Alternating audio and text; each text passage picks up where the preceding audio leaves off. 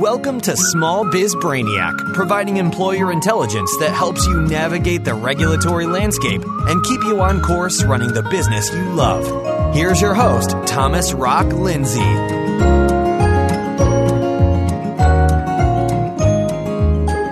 Hey everyone, welcome to episode 131 Certified Payroll. I'm your host, Robert Attridge, and this is the podcast that delivers employer intelligence two days each week in a short 7 to 10 minute episode. My co host, Thomas Rock Lindsay, delivers the Tuesday show, and I deliver the Thursday show each and every week. Today, I wanted to discuss certified payroll and how it differs from your normal everyday payroll practices. First of all, what is meant by certified payroll? Generally speaking, certified payroll occurs whenever your company contracts with the federal government on a specific project. The federal contracts will dictate certain requirements that the business that was awarded the contract will need to follow in order to maintain the contract.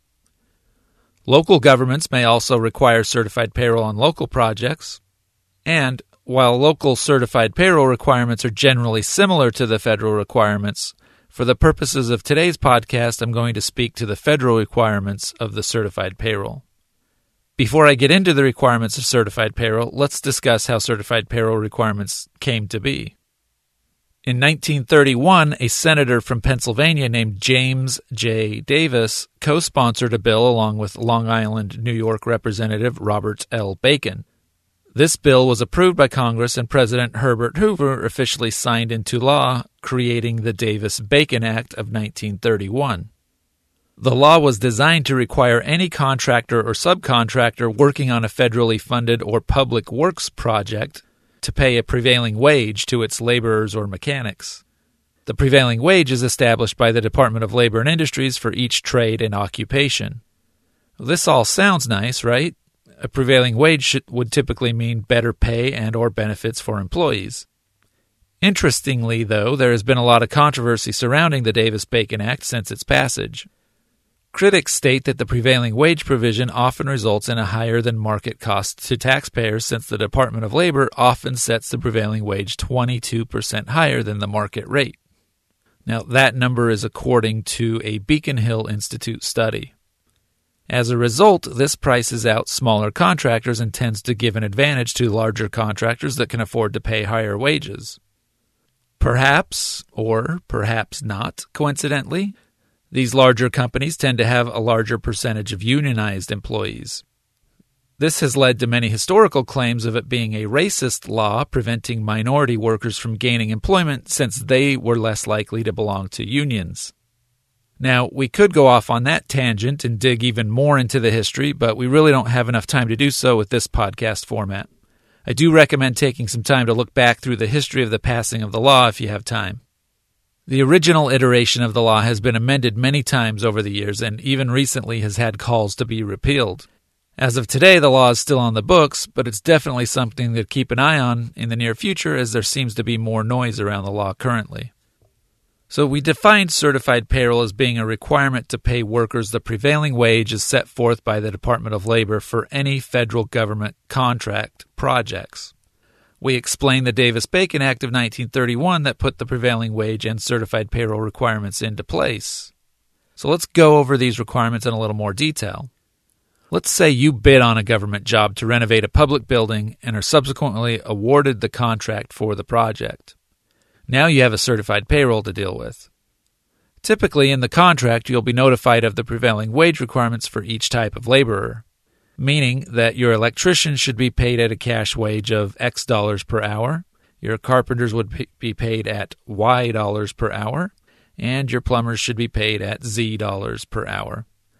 Also, watch out for stipulations on overtime. I've seen some contracts that dictate that overtime be paid as double time.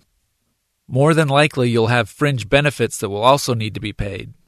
Fringe benefits may include things like health insurance, paid time off, retirement contributions, etc. There may be a stipulation that allows you to pay a cash equivalent in lieu of the non cash fringe benefit. Now, one of the most important details of the certified payroll process is properly tracking each employee's hours worked by job and by day. The reason you'll need to keep such detailed time tracking records is the fact that you'll need to be reporting this information back to the appropriate federal agency managing the project. Form WH 347 is mandatory for contractors and subcontractors performing work on federally financed or assisted construction contracts.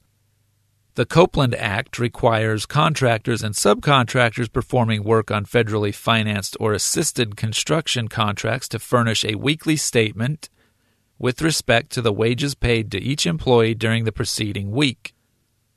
The Act also requires a signed statement of compliance indicating that the payrolls are correct and complete and that each laborer or mechanic has been paid not less than the proper Davis Bacon prevailing wage rate for the performed work.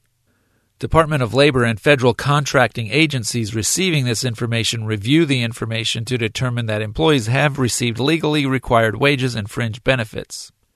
Form WH 347 was created by the Department of Labor to assist contractors in the reporting of the certified payroll information. The form must contain the name and address of the contractor's place of business as well as the name and address of the project location. It must also contain the assigned contract or project number, Additionally, each employee that worked on the project during the preceding week must have their name, employee number, along with their trade electrician, mechanic, etc. The number of hours worked by day, the total number of hours for the week, the gross pay, the tax withholdings, any qualified deductions, and finally the net amount wages received by the employee. The statement of compliance that I just mentioned a moment ago, along with the signature attesting to the accuracy of the information, would accompany this reporting. So that's a lot of information. If any of this gives you anxiety or you're thinking to yourself, this is quite a burden to manage, most payroll services should be able to produce the certified payroll reporting and provide it back to you to submit back to your federal agency. Well, that's all of our time for today. When you have a moment, if you have not already done so, please visit our website, smallbizbrainiac.com. We have a couple of free offers for you there. Please don't miss out on free stuff. Well, that's a wrap. Thanks for listening and have a great day. Thanks for listening to Small Biz Brainiac. To get your questions answered by Thomas directly, visit smallbizbrainiac.com. And for more employer intelligence, be sure to join us again here on Small Biz Brainiac.